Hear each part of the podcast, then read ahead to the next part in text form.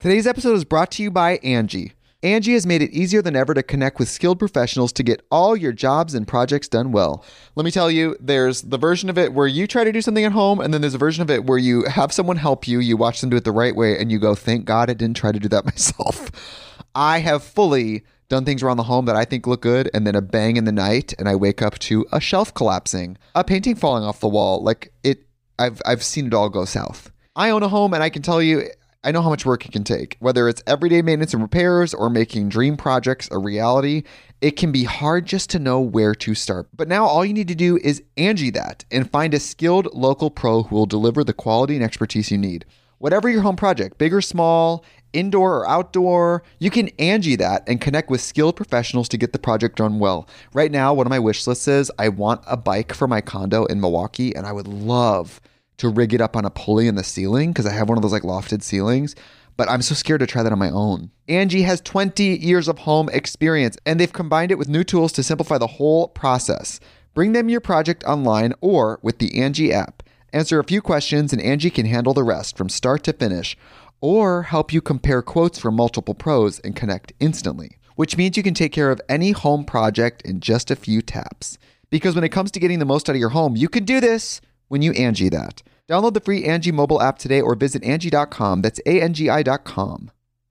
When you need mealtime inspiration, it's worth shopping Kroger, where you'll find over 30,000 mouthwatering choices that excite your inner foodie. And no matter what tasty choice you make, you'll enjoy our everyday low prices, plus extra ways to save, like digital coupons worth over $600 each week. You can also save up to $1 off per gallon at the pump with fuel points. More savings and more inspiring flavors make shopping Kroger worth it every time. Kroger, fresh for everyone. Fuel restrictions apply. Ladies and gentlemen, boys and girls, and those who don't identify as either, you are listening to Ratchet and Respectable with Demetria L. Lucas. I have been in my bed since I sent in the last episode of the podcast. I'm trying to reacclimate to this time zone as quickly as humanly possible. I've given myself two days to do absolutely nothing taping this podcast ends my time of nothingness. I just don't have the downtime to be down. There's so much going on. And we're going to talk about it today because I got this really disturbing, I think disturbing is the best way to say it, disturbing email. People say like mean and evil shit to me like all the time. Like at this point, I'm just used to it. It's part of being a black woman in the public eye, which is sad, but it's true. Most stuff doesn't get more than a eh, fuck you from me. I don't even write it out anymore. Like I just delete it and don't think much about it. But this message really bothered me. Part of me wanted to like lash out, but the other part of me, the growth part of me, was like, nah, you need to evaluate like what that sting is. So this woman left a message. The title was, Does This Still Spark Joy? And she was talking about the podcast. She was like, you know what? I really want Demetria to live her life at a 10. I really just don't feel like her heart is in the podcast anymore. It's always late. And, you know, she's always complaining about it. So I wanted to talk about that because I think, in the interest of perhaps ego, I haven't been talking about all that's been going on.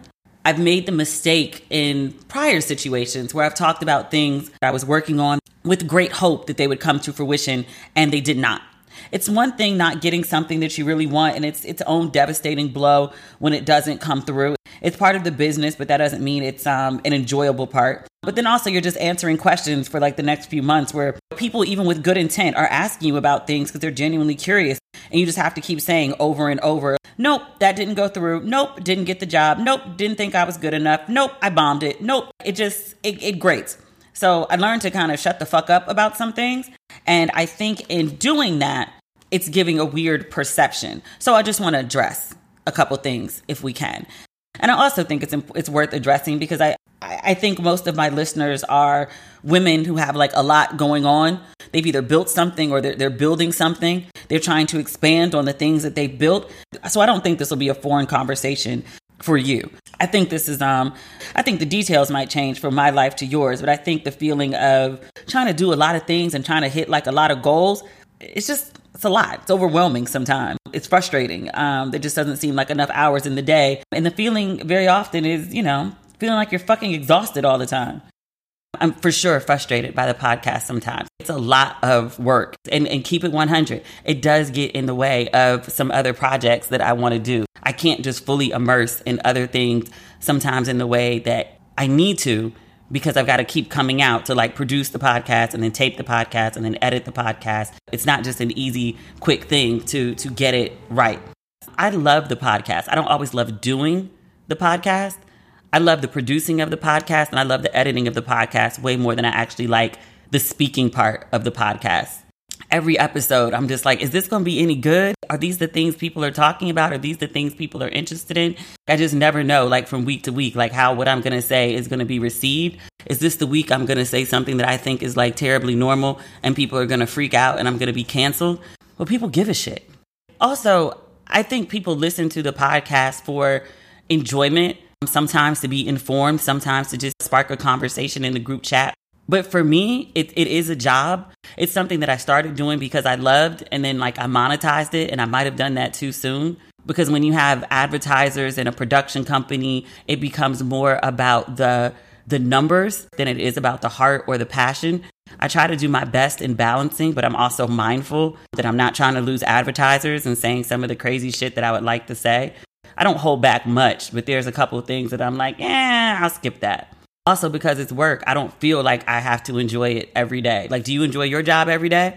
If you do, that's amazing. That's great. But there are days where I'm just like, I'm really excited about the podcast. Last week, talking about Jesse Williams' penis was clearly a highlight for me. But sometimes it really is just a job. I think as creators, there's the idea that everything should be passionate and exciting. And most of the time, but I talk about pop culture and news and politics and films. Some weeks are more exciting than others. I guess my job is to like make it all sound exciting. Maybe I'm just not that good at that. Here's the other part. I moved to LA to do scripted TV. In my heart of hearts, I'm a writer. The podcast thing was something I was like, oh, I'll try it out for 90 days and I'll see where it goes and what happens with it. It went in really great directions. You responded to it mostly positive. I know there are some hate listeners as well, but you know, it all counts toward the bottom line but it took off. Went from you know just once a week to to twice a week. And pre-covid we were planning for a nationwide tour. We are going to take it on the road to 10 to 12 cities to start. There's merchandising involved now. Like it's become its own like you know business really which never expected when i started this. But the podcast has taken me away from what my primary passion is. And if this isn't your your first time listening to an episode or you follow me on social media, you know my passion is being a writer. I've gone back and forth for years, like trying to figure out, like, quote unquote, what my passion is. Like, at one point, I thought it was being a relationship expert, and then it changed to travel, and then it changed to pop culture and entertainment, then goes to lifestyle. At the core of all of it is I'm a writer. I can write about damn near anything and do it really well. So, over the holidays, when I was in Ghana, I was writing these open letters on social media to my mom called Dear Mom and I was telling her about like my adventures in Ghana. I'd write to I'd write them probably like every 2 or 3 days. They were really really really popular. And people I didn't expect started reading them. And one of those people was an executive from a network. She reached out to me via email and she said, "Hey, I've been reading your writing, and because I liked your writing, I went back and started listening to your podcast from the beginning, and I like you." She was like, I like your voice. I like your insight. I like the way you tell a story. And I heard you say that you wanted to be a writer. You wanted to be in a writer's room. You wanted to write for TV. How can I help you do that? Obviously, I would love to have you at my network. But she was like, also, I just want to see you win. I think you're a great storyteller and I think you have great stories to tell. And then she asked, she was like, What are you working on? What kind of stories do you want to tell? So I told her. And so she was like, That sounds amazing. Can you send me what you have for that? I will buy that from you. I was like, Oh my God, that's amazing. I will send you something right away.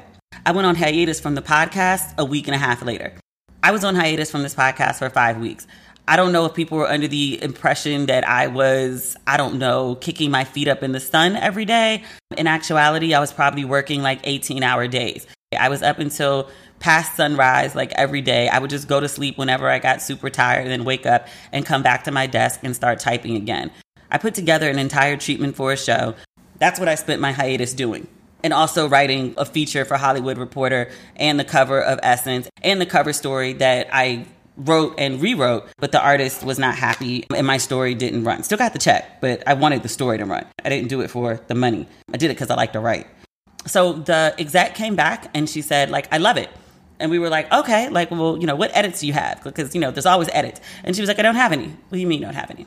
So she was like, here are your marching orders now. She was like, you got me on board. She's like, you got to find a showrunner or you've got to find like a producer and writer separate. It's like almost like a, a, a scavenger hunt to find the right people to bring this show to the network so that it can go.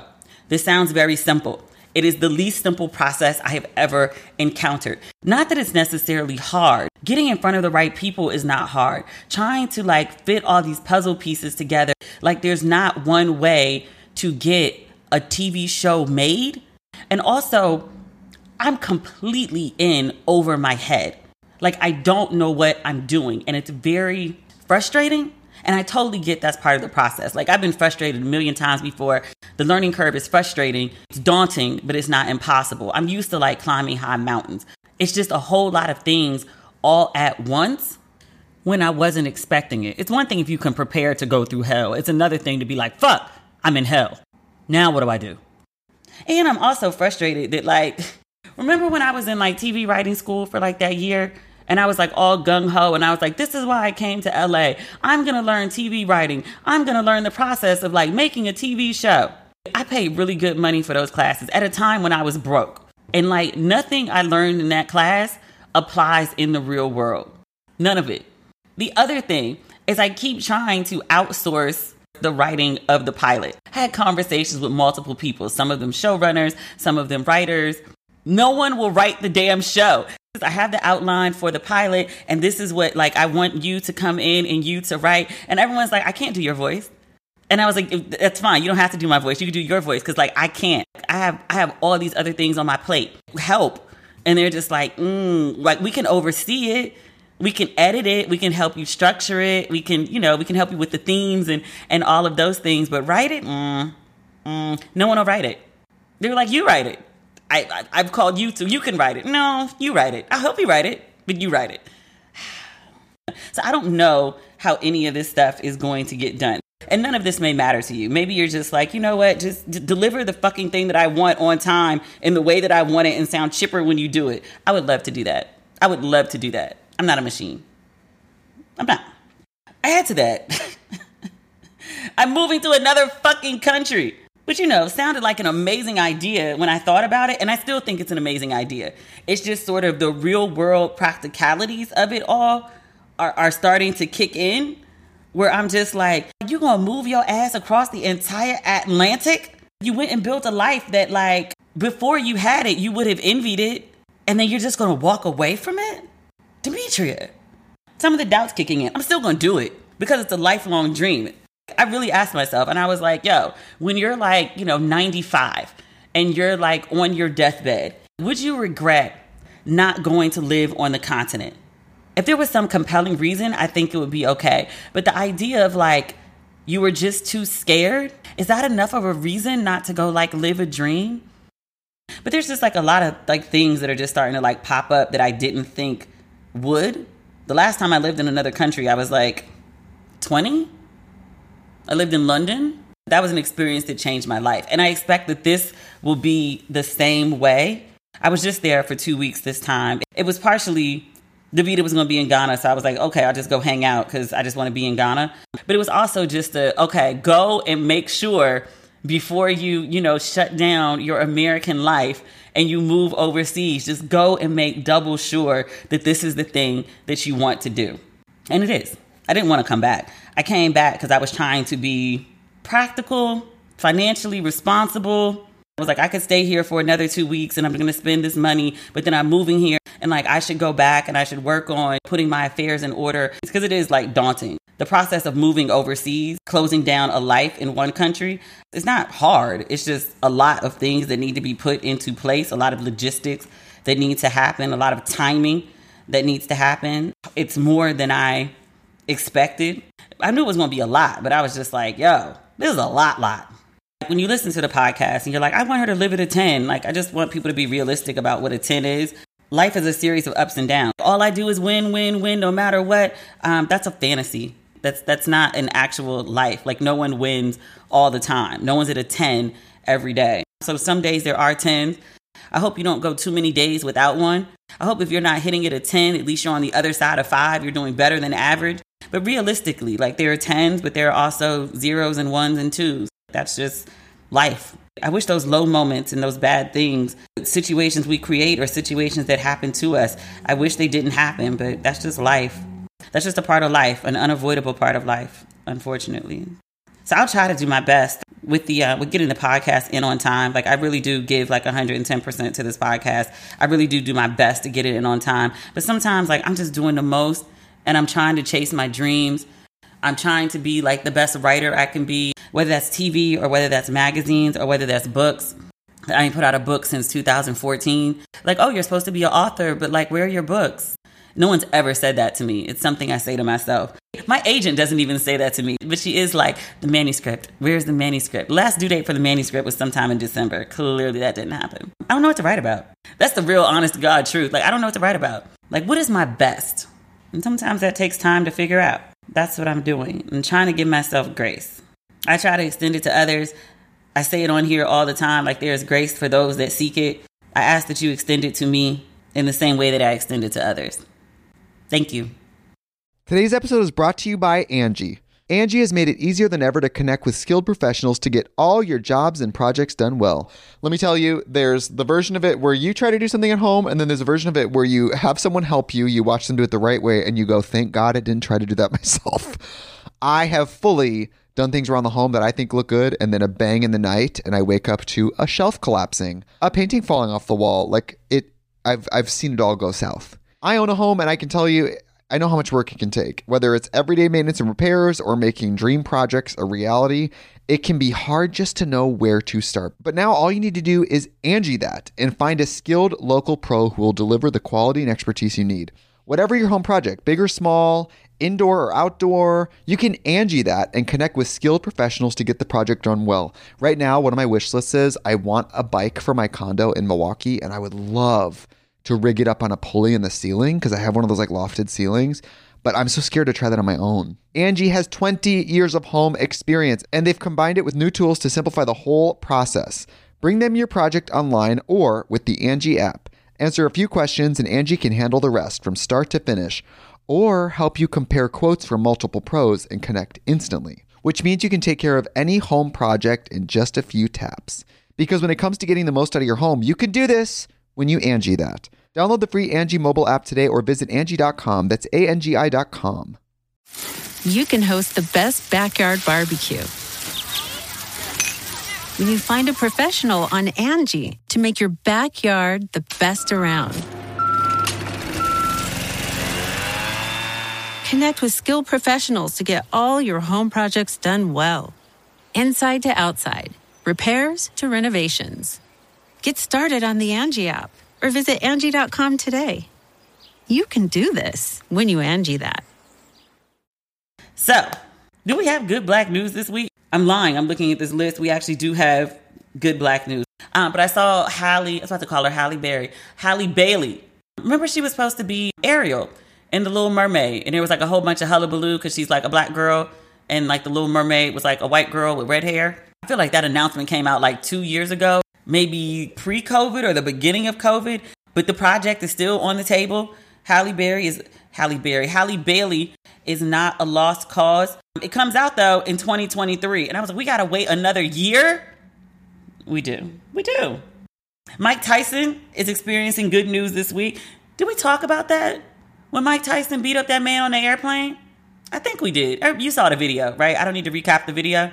Short version drunk white man antagonized sober Mike Tyson on airplane. Mike Tyson, in turn, beat his white ass. We did talk about that on here because I was thinking that Mike Tyson hasn't been in any drama in the last few years. He's actually been very like zenned out, introspective. Like he's been talking like a grown ass man. When I think of Mike Tyson right now, like before this incident on the plane, it was Mike Tyson on the kissing cam with his wife. They were at some game and he kissed her on the camera and then he got like all silly and started blushing and laughing. Like he was giggling. Mike Tyson, he's caused himself a lot of pain in life. But a lot of things also happened to him that were painful. Like I just said, life's ups, life's downs. Like it's it's part of life. So I was happy to see like a giggling Mike Tyson. He seems to be in a a much different place than he was as a a man in his 20s and 30s, which he should be. If you're 50 still doing and thinking as you did in your 20s and 30s, you've wasted 20 years of your life. But the good news is that Mike Tyson beat that man's ass. That's not the good news. That's just a, that's a statement of fact. Mike Tyson beat that white man's ass on the plane. He like got up over the seat, like he turned around in his seat and beat the white man sitting in his seat. I speculated that was like, did he call him the N word? That's some shit that may or may not trigger a black person. There are black people who are just like, I don't give a fuck, call him whatever you want, like fuck you. And there are also black people who are just like, now I got to beat your ass. I thought that's what it was. Mike Tyson's people said that's not what it was. They said the man was just antagonizing him. But there will be no charges for Mike Tyson in the airplane situation, which is shocking to me. Mike Tyson, with his lethal weapon hands, beat your ass. He beat that man's ass in the face. He fucked his face up. I was, I was like, I knew that was about to be a payday. But it actually could be now that I'm saying that out loud because no criminal charges does not mean no civil suit. So actually, that story is probably not over. Well, no criminal charges. I mean, his ass ain't going back to jail. That's that's that's a blessing. Speaking of charges, Dave Chappelle wants felony charges for the guy that um, tackled him on stage at the concert a couple weeks ago. I read in multiple news outlets that the guy who attacked Dave Chappelle had a fake gun that had a knife attached to it. But apparently, the knife was not deployed. Is deployed the right word? The knife was not out. The guy is being charged, but it's a bunch of misdemeanors. So the guy was being charged with misdemeanor battery, misdemeanor possession of a deadly weapon with intent to assault, and two violations related to storming the stage and interfering with a performance. I'm reading this on the root. The guy who attacked Dave pled not guilty. I was like, my dude, it's on camera. The camera is far and the picture is grainy, but there is no question whether you ran on stage and tackled a man. Not guilty? I'm sure it's what his lawyer told him to say. But really? Are you trying to go to trial with this shit? I was like, it's a bunch of misdemeanors, sir. We all saw you do it. So Dave was not injured. At best, he was startled. They also did beat that man's ass. So justice, in a sense, has been served for what the man did. But Dave's asking for felony charges. He says he's asking the DA to correct this mistake. The mistake being charging this man with, with a series of misdemeanors. He says entertainers in Los Angeles need to know that the justice system will protect them on stage, which I think is true. I mean, I get like the, the man didn't like engage with the weapon, but I don't know. I think like running on stage and like tackling someone, there's got to be something for that. If a slap is considered violent, it's considered assault. I don't understand how literally like running into someone, like the man like leaped into him, like full tackle and knocked him over. Like, is that not more violent than a slap? I'm not the damn DA. I'm asking. That strikes me as more violent. No? And white people fucking up news. Tucker Carlson, who I I don't really expect much more from. He's a Fox host. This is pretty on on message for him, on brand. But we spoke last week about Karine Jean Pierre, who is the new White House press secretary. She's the first black woman. She's the first LGBTQ woman, um, first Haitian American woman. So Tucker Carlson wrote this op ed. I'm reading this on the root. It doesn't say where he published op ed. But in short, he called her an affirmative action hire. He also went on to say that Kamala Harris and Ketanji Brown Jackson were all affirmative action hires as well. He says the rules have become altered under the Biden administration, and the women I just listed, they were picked for the role because they satisfy a Democratic diversity quota and nothing else. He says it's really simple for them. Quote, show us your picture and we'll tell you if you're qualified for the job. White people like this are exhausting.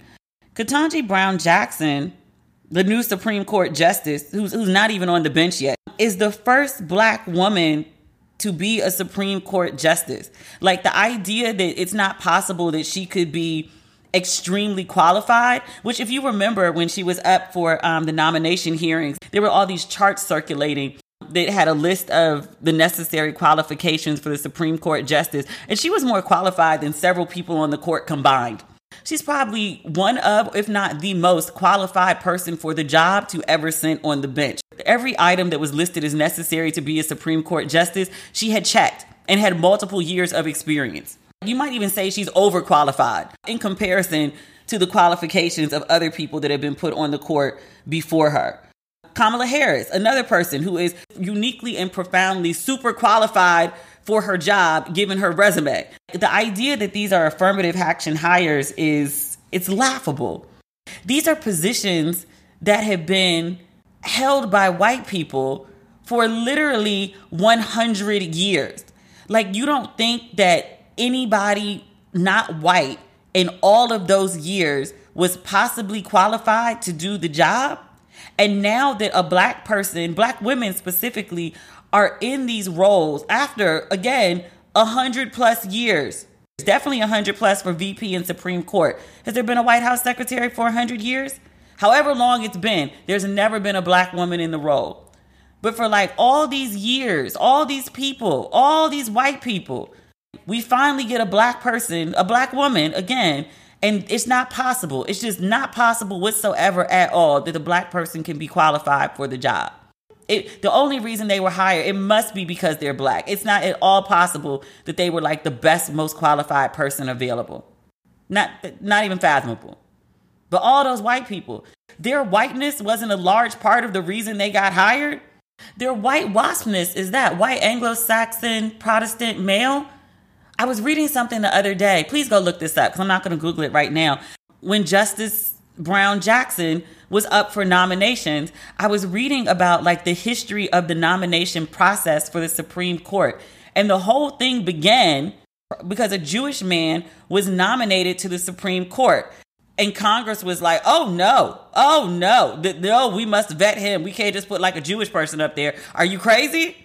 You know what? I think it is worth looking up. Hold on nomination, Supreme Court, Jewish. Yes, his name was Louis Brandeis. Brandeis? Until I'm reading this on the Washington Post. Until 1916, Congress didn't conduct public hearings on Supreme Court nominations. That changed when President Woodrow Wilson nominated Boston lawyer Louis D. Brandeis, B R A N D E I S, you know I can't pronounce shit, to be the High Court's first Jewish judge. The reason that they began them is because the Senate said the 59 year old lawyer was a controversial liberal who might lack, quote, judicial temperament. It says, but anti Semitism was an uneasy undercurrent in the debate. It said the Senate hearings were very contentious, much like the recent confirmation hearings of Judge Ketanji Brown Jackson. The Post also notes, but unlike Jackson, that guy didn't have to face a barrage of questions because he wasn't present at the hearings. Final note the hearings lasted four fucking months. Oh, this isn't even a deep sigh. I'm deep sighing over this, but it's not a deep sigh. The New York Times had an interesting story on BBLs. The cover of the story is a a black woman with a very large ass, and she's wearing one of those. I always call it a fupa. It's not a fupa. What is the thing called? a binder, faja, faja. Is that what it's called? A faja? A waist trainer like garment. I'm reading this in the Times. A waist trainer like garment worn to compress the midsection and lift the buttocks. I think it's called a faja. Faja? Faja. Faja. I have no clue. Um, the images in the story are probably more disturbing than the story. But the title of the story is Butt Lifts Are Booming, Healing is No Joke. And so the story is about the post surgical recovery houses apparently getting the surgery, which I had no idea. I thought BBLs cost way, way more. Apparently the prices dropped like dramatically. So in Miami, you can get a BBL for around $6,000 from a respected surgeon. So you get the surgery and that's one fee. And then you usually need about two weeks to recover. It's a very painful process and you need someone to help you, um, basically nurse you back to health. And if you do that at a inpatient facility connected to the doctors, it can be very expensive. So women are choosing these post surgical recovery houses. I have a couple friends that have gotten BBLs um, out of the country, usually in Mexico or Colombia. And they had really good private care. This, these are also two of my friends that make a nice amount of money. It's also cheaper in Colombia and Mexico for a variety of reasons. They were able to get very good private personal care for less than they would get in the States as well. So the article spends a lot of time talking about the logistics of the houses. That's probably the least interesting part of the article to me. Again, it's the pictures. I fully understood that a BBL is a major surgery. It's also a very risky surgery. But in these pictures, the women are in their undergarments, and it's not lost on me that in most of them, they are stained with blood because the women are leaking, which makes sense because, again, it's a surgery, a major surgery. But it's just like, I don't think I fully understood the level of pain, blood. This looks so painful. This picture that I'm looking at right now, there's a woman, she had a BBL as well as liposuction on her arms, abdominal area, flanks, and back. And she's kneeling and leaned over on this bed. So imagine the position that you would pray by your bedside in and then flop the top of your body over on the bed. She's wearing this nude compression garment and there is just a massive amount of blood that's leaked through onto the garment. And then you can see probably the incision points of where they went in to like puff up her ass. You can see large blood stains on each side of her buttock, thigh, as well. That's a that's a lot of pain for beauty. The New York Times notes that in 2021 there were 61,387 butt augmentations in the United States. This is according to the Aesthetic Society, a professional organization and advocacy group for board for board certified plastic surgeons. One of the women, they actually have her face. She's 33. She traveled from Brooklyn uh, oh no, this is the same woman. This is the same woman who was bent over in the last picture with all the blood that I just described. She said of, of getting her BBL, she said, don't do it. When recalling the pain she had after surgery, she said, quote, when the pain came back yesterday, I was like, I want my old body back. I want it back. All the women that are featured in this article are black women. Black women are not the only people getting BBLs. You can walk around any part of LA on any given day and, and see the number of, of non black women who, who have BBLs. I'm not as much interested in in the recovery of women getting BBLs as to why so many people are getting them. They're showing this other woman like all the bruising on her body, like my god. But her stomach is tight though. She's a 25 year old nurse's assistant who lives in Detroit. She said she got the surgery because she wants to open a beauty bar and she thought her new body would help her succeed. She says, quote, in the world that we live in, that is the look, especially if you have certain goals and aspirations for yourself. She said the first day post surgery, she said it was terrible.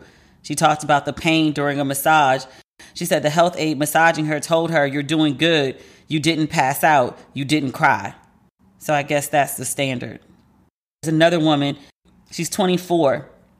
She had lipo 360 to remove fat from all areas of her midsection and she also had a BBL last year. She said before the surgery, she made the doctor promise that she would make it back home to her 10 month old. She said when she woke up from the anesthesia, she recalls saying, Thank you, God, loudly over and over. The clinic staff asked her to silence her praise because she was scaring patients in the waiting room. You're this afraid to die. You have a 10 month old kid. You're 24 years old, and you're spending $5,000, $6,000 on an unnecessary surgery? There was another interesting uh, quote in here, and there was, and actually, it was about the reasons that the women do the surgery. Okay, here we go. So the writer observes, she says, many of the women I spoke to felt like they needed to achieve this look before they could feel fully confident or get a loan or start a business. Confident, I understand in context. Because um, where we are with our expectations of, of women's beauty is beyond. I get that. The idea that you need to have a BBL to get a loan or start a business, like a bank loan officer is considering your the size of your waist and the size of your ass to get a loan. I imagine all these people do not have five thousand or seventy five hundred dollars to spare. I imagine that some of this is on some sort of payment plan. I would think that this would interfere with you getting a loan or these or this kind of financial investment could be better served for your business. Huh? We're doing a number on women right now. I want to explore that further and I'm not sure how. This article is in the New York Times. It's a feature. Actually, it's in the New York Times Magazine, just for clarification. I think I said New York Times earlier, but it's in the magazine. Um, it's written by Sandra E. Garcia. You got to see these images. If you thought about having a BBL, I think this is something worth worth reading and definitely seeing the pictures. I think it might give folks pause. I'd, I'd rather go to the gym, to be quite honest. Looking at this woman in this this nude compression garment and all the blood leaking out, like it's yeah, it's a lot. It's a lot. The price we pay for beauty, man. Or is it the price we're paying for beauty or is it the price we're paying for acceptance? Is it the price we're paying for acceptance or is it the price women are paying to feel loved? Potential to be loved? I don't know. That's something worth uh, further exploration. So that is the episode for this week. Thank you for listening. I'll be back next week. I'll try to be on time. Again, it's not intentional. It's just got a lot of shit going on. I'm doing my best. And you know what? I'm also let me say this. I was trying to avoid saying it. I'm giving you my best. If my best is not good enough for you, that's fine with me. Go find what works for you. Life is short. Um, do not waste it on me. If I am not the lid for your pot, if ever I was, if I am no longer, go find a lid for your pot. I do not want you sitting here suffering through me if, if, if I don't do it for you. Go find what does. I know I don't always knock it out the park, but I really give my best with every episode, and that's it. I give my best. It ain't always the best, but it's my best. All right, we will talk next week. If you've not picked up your merch for Ratchet and Respectable, please do. It's DemetriaLLucas.com. We have tees for mostly everything. We have ratchet and respectable tees. We still have some don't waste your pretty tees. Those are running low. I'm not restocking those. But everything else, cut the check, interested men act interested, ratchet and respectable. I think we're good on sizes for all of those. So if you're interested in a tee, there is one available for you. I'm about to go edit this and then I'm gonna get back into bed and we will speak again next week. Have a great weekend. Okay, bye.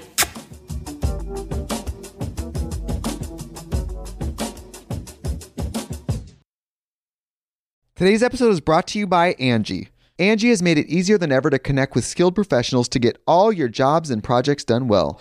Let me tell you, there's the version of it where you try to do something at home, and then there's a version of it where you have someone help you, you watch them do it the right way, and you go, thank God I didn't try to do that myself.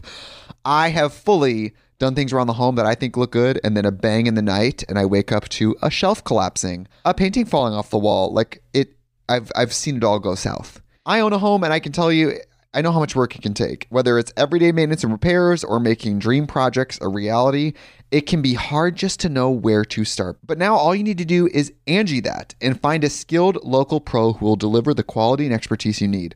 Whatever your home project, big or small, indoor or outdoor, you can Angi that and connect with skilled professionals to get the project done well. Right now, one of my wish lists is I want a bike for my condo in Milwaukee and I would love to rig it up on a pulley in the ceiling because I have one of those like lofted ceilings. But I'm so scared to try that on my own. Angi has 20 years of home experience and they've combined it with new tools to simplify the whole process. Bring them your project online or with the Angi app. Answer a few questions and Angi can handle the rest from start to finish or help you compare quotes from multiple pros and connect instantly, which means you can take care of any home project in just a few taps. Because when it comes to getting the most out of your home, you can do this when you Angi that. Download the free Angi mobile app today or visit Angi.com. That's A N G I.com.